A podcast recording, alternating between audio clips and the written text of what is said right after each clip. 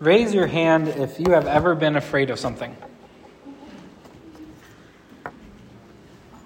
I saw a few hands. Interesting. I need to ask what your secret is.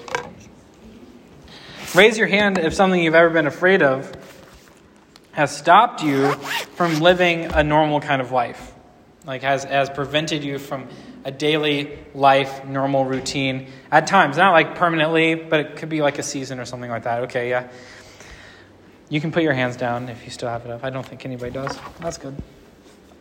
So, I'm going to tell you about a time that I had a crippling fear. Okay. I uh, was a kid at the time. I think I was uh, less than eight, but I, am not exactly sure. So one day I ended up watching a movie with my dad. I don't remember which movie it was for sure, but I'm like 90% positive it was either The Abyss or Leviathan, which ironically both came out in 1989 and are older than I am. So both are sci fi movies uh, that involve submarines and unknown creatures that are causing problems. I'm having a hard time distinguishing between the two because I obviously didn't want to watch it again. It was, we'll get into that in a second. So, what I do remember, I asked my dad. He didn't remember which one it was. He thought it may be the abyss, but not sure. Whatever the case, what I remember is that after watching the movie is that there were these um, creatures, some underwater monster of some kind, and I think it was Leviathan, in my opinion, but not sure. Anyway, this creature, remember, this is my memory. I'm not sure this is accurate to the movie. So, in my mind, what I remember is there was this creature that was moving through the submarine like water pipes in the submarine, like getting from room to room. And they thought they would lock it off, but it didn't work. And it ended up with attacking these people through the water pipes. It would like follow them wherever they went. And this creature uh, moving through the water pipes developed a fear in me. And it's kind of embarrassing, but I want to be very transparent with you guys. After watching this movie, I was afraid to use the bathroom, particularly number two. And stop laughing, it's not funny. It's serious. Hey, hey! so, you see, in my little mind, I rationalized that I was very vulnerable to attack from this creature when I was sitting on the toilet. And I was afraid that while I was doing my business, that this creature was going to swim up the drain pipe and attack me in the bathroom. So I'm not sure how long this fear went on. It lasted at least a few weeks, like legitimately a few weeks, and maybe even over a month. So every time I used the bathroom, I had to like amp myself up to like go and sit on the toilet, which is just ridiculous. And obviously, I didn't stick around very long. I was very nervous. The, the amazing thing was, though, that my dad saw the exact same movie, but he did not have any tr- trouble logging an entry in the bathroom, if you want to call it that, if you know what I'm saying. So, as a kid, I was terrified of using the bathroom. I couldn't help but notice that my dad had no fear to go to the bathroom. He confidently and boldly walked into the bathroom like there was no monster that was going to attack him through the drain while he was very vulnerable. So, how could my dad and I see the exact same thing but have totally different reactions? It was something that puzzled my little brain, to be honest. I, I was just a little kid. I didn't really understand what was going on. To be clear, I'm, I'm over that fear now, okay? I, I moved past that. It has left, left a lasting impact on my psyche, obviously. I remember it very clearly. I don't remember the movie that well, I just remember what it did to me after. So, looking back on it now, my dad knew that the monster wasn't real. He knew that there was nothing to worry about. He knew that using the restroom was safe. Well, at least from the monster, I don't know what else he had going on, but at least from the monster, he was safe using the bathroom. And the difference between me and him was not our experience, but our knowledge and our perspective, right? We had the same experience. We saw the same thing, but because of our difference in knowledge and perspective, the situation changed. So you've probably experienced something like this in your life as well. So maybe uh, you were afraid of something when someone else wasn't. Maybe you've helped a kid, uh, maybe one of your own kids or another kid, get through a fear that they were afraid of and you weren't. Maybe you've just been in awe as you saw someone climb a tall tree and they didn't care, but you're afraid of heights. Or maybe someone pet a snake and you're just like, I'm going to die right now just watching you do that. And the other person's totally fine. Uh, so you get the point. Oftentimes, fear comes down to the unknown, is usually what causes fear. So you don't know if that snake is venomous. You don't know if it's going to try squiggling up your arm into your shirt and you're going to freak out. You don't know if the mouse escaped and made it into your room so you can't sleep. You don't know if the person how they're going to react when you have to tell them some bad news so you're afraid of that conversation. You know, the list goes on. But in the case of our Bible story today, the people didn't know if their boat was going to capsize in a storm. And so they were afraid to die. So today we're going to be continuing our series that we started last week at Outdoor Church called Jesus Asked. We're going to be looking at questions that Jesus asked, what they meant to us, and how they change our lives. So this morning we're going to be looking at Mark chapter 4 when Jesus calms the storm. If you would go ahead and turn there with me.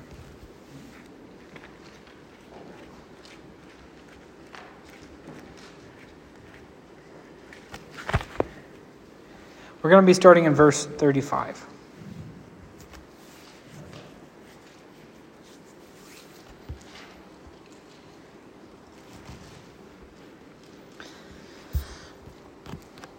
On that day when evening came, he said to them, Let us go over to the other side. Leaving the crowd, they took him along with them in the boat, just as he was, and other boats were with them. And there arose a fierce gale of wind, and the waves were breaking over the boat so much that the boat was already filling up. So just stop there for a second. So Jesus decides that it's time for them to cross over the Sea of Galilee, which is a freshwater lake that is located on the east side of Israel. And it is very tiny compared to Lake Michigan. I mean, it's like a drop of water compared to Lake Michigan. But it's the largest freshwater lake in Israel. And it can reach a depth of 150 feet, which is, I mean, it's a very sizable lake, and it is very deep. And because of the topography surrounding the Sea of Galilee, had these interesting hill formations. Because of that, the wind uh, could very quickly change, and the conditions on the lake can change very quickly.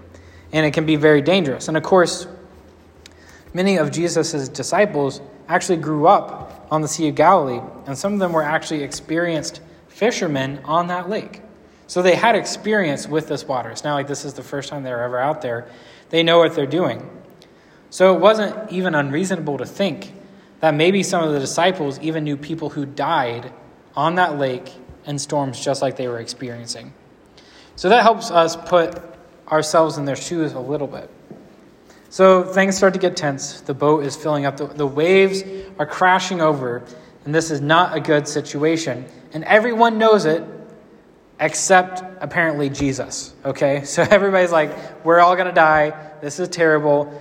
And Jesus isn't worried. Obviously, look at verse 38 here. Jesus himself was in the stern asleep on the cushion. And they woke him and said to him, Teacher, do you not care that we are perishing? And he got up and he rebuked the wind and said to the sea, Hush, be still. And the wind died down and it became perfectly calm. And he said to them, Why are you afraid? Do you still have no faith? They became very much afraid and said to one another, Who then is this that even the wind and the sea obey him? So look at the stark dichotomy here between the disciples' reaction to the situation and to Jesus' reaction to the situation. The disciples were absolutely freaking out. They thought they were going to die, the brink of death. While on the other hand, Jesus is in the stern of the boat, sleeping the storm away like a cat who's cuddling in the one beam of light that comes in the window. It's just like, this is no problem, just a normal day sleeping. So, out of curiosity, have you guys ever been on a boat in choppy waters? Who's ever been like on a boat where it's getting pretty rough? Okay. It's not fun. I was on a fishing trip with my church when I was a teenager. We were in Lake Erie. And things started to get pretty rough. Uh, it was actually John Linder who ended up throwing up on the boat. but uh, things were getting pretty rough. If we weren't as close to shore as we were, I would have gotten really nervous. I mean, water is scary, man. It, you can't breathe under that stuff. It just doesn't work. I've tried. And when you're on a large body of water, and there is like, you, I mean, you just feel helpless. I mean, there's nothing you can do. Is you, you, if something goes wrong, that's it. Now, imagine being one of the disciples, especially try to imagine being someone like Peter or Andrew, who were professional fishermen, who knew this lake, who knew the odds of survival. If you were one of them who had all this experience, you might be thinking at this point that Jesus is absolutely crazy for sleeping through this storm. And it makes the disciples' question make a lot of sense. I mean, that makes just perfect sense to us. They say, Do you not care that we're dying? Like, hello. I mean, it seems like a valid question. The boat is filling up with water, we're about to capsize, and you're taking a nap? What is going on? At least, like, help us by, like, scooping water out with your hands. Just like, you know, like, at least do something to help with the situation. Just don't take a nap. But Jesus takes this moment of fear with the disciples. And he doesn't use it to stir them up into a frenzy or he doesn't confirm their fear. He takes it, the fear and the vulnerability, and he uses it to teach. So Jesus does a, what Jesus does and performs a miracle.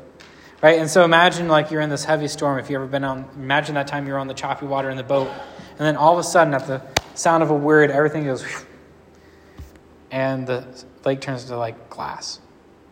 Just everything. Obviously, you, you would be at a loss for words. I mean, you'd be absolutely shocked. And then on top of that, Jesus looks at you and he asks you some very interesting questions. Why are you afraid? Where is your faith?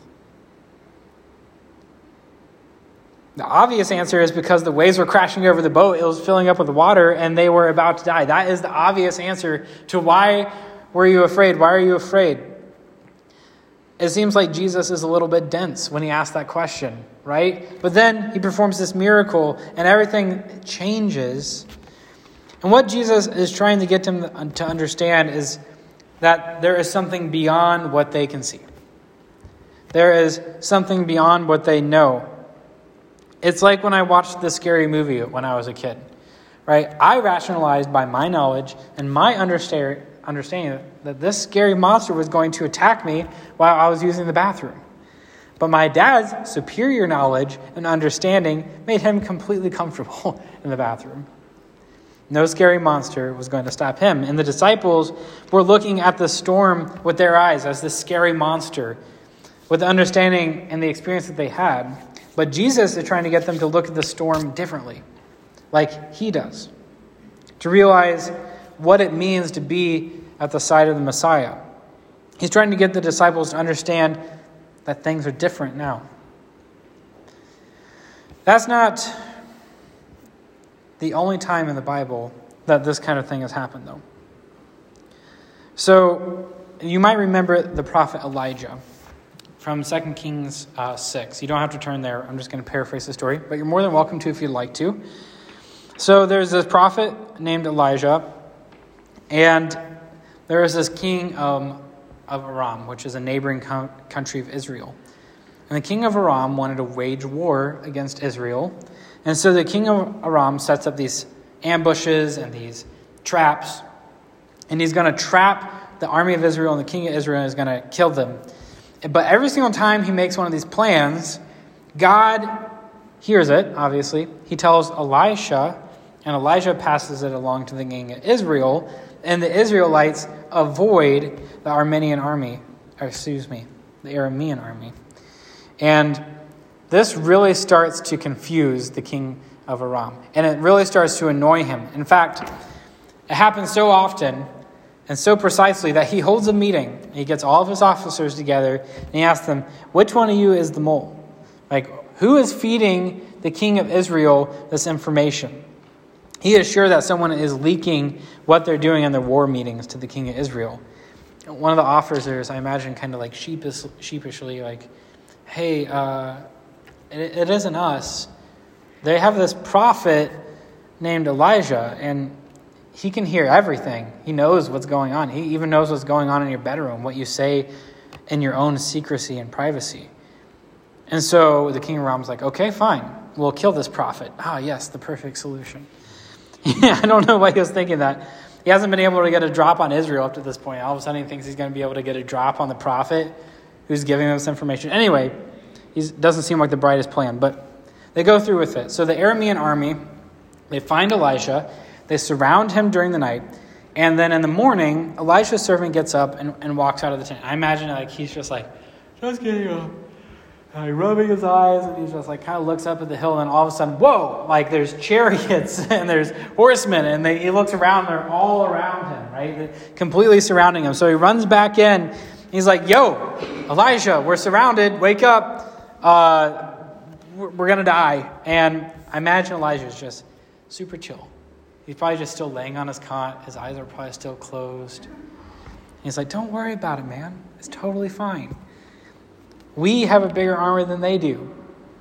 And of course, that dumbfounds the servant. He's like, I can imagine he's just like, Are you stupid, Elijah? Like, it's just me and you. And there's a bunch of people out there.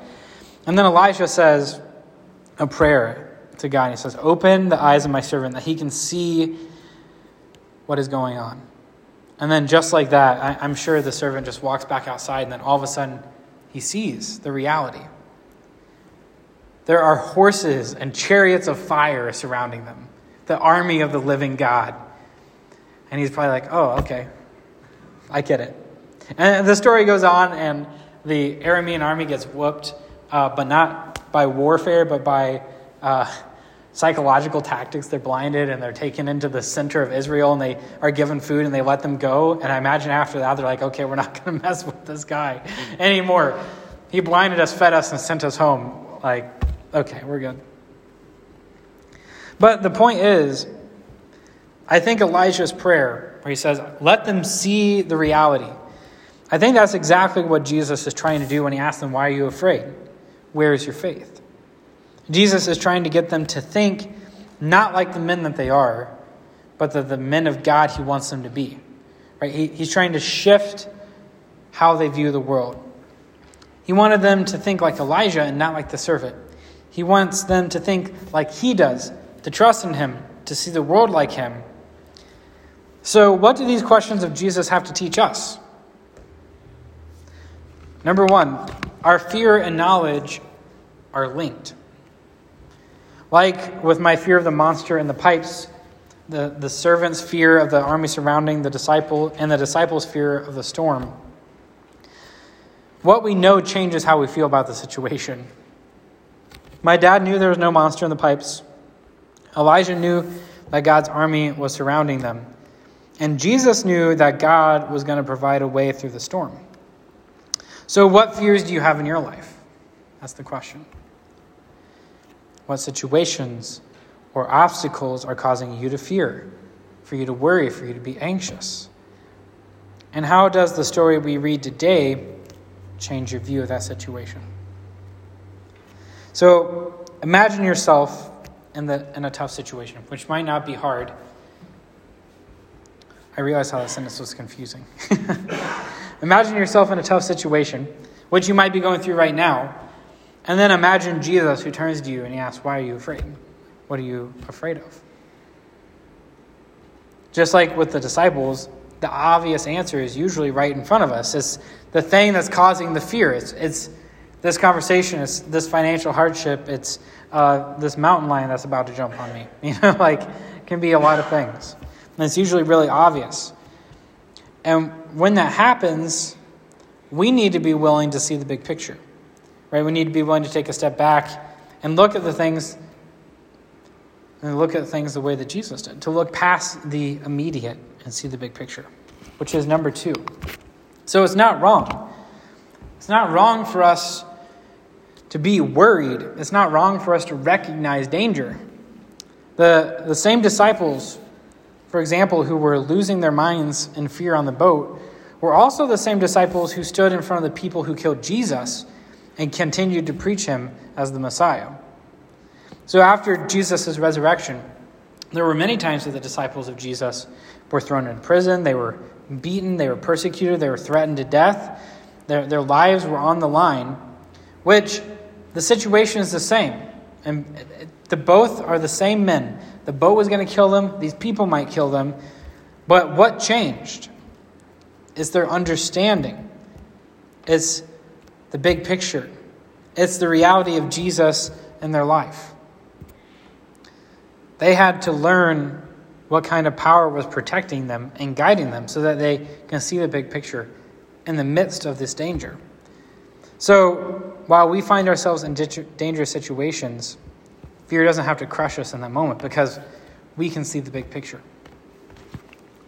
Number three, remember that Jesus is a miracle worker.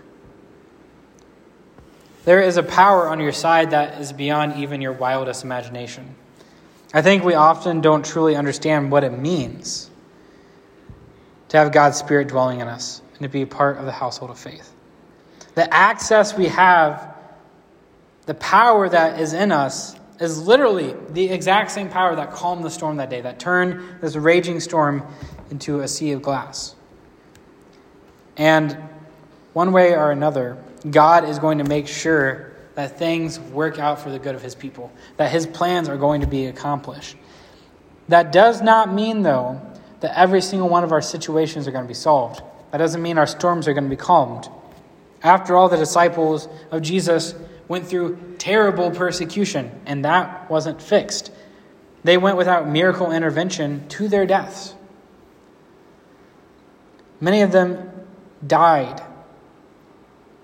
with faith. And you may be asking, how is that the same as when Jesus performs a miracle? Well, I think the miracle is itself dying with faith. Like being able to live through that with love for the people who are killing you in the midst of it. To, be able to live and love through things that normally crush people. That is a miracle. That is a transformation of the heart that nothing else can do. That in and of itself is a miracle. So miracles and power don't just come through calming storms and raising people from the dead. They happen all around us every day in the small things, in the conversations that we have, in the boldness that we have. And of course, there are other miracles too. Literal miracles like illnesses being healed and things like that. So when we are faced with fear, we should ask ourselves the same question that Jesus asked why are we afraid and where's our faith? And if we can see the danger and we can see the big picture beyond the danger and we can realize the power is on our side, that fear changes in us.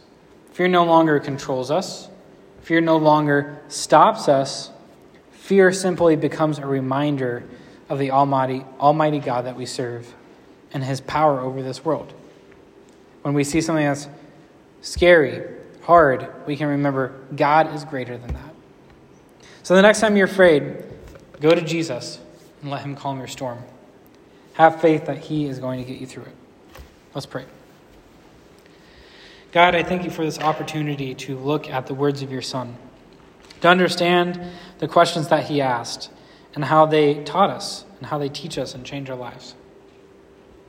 I just pray that you grant us understanding and boldness as we go in the week to look at danger and remember you and your power. And it's in the amazing name of your Son that we pray. Amen.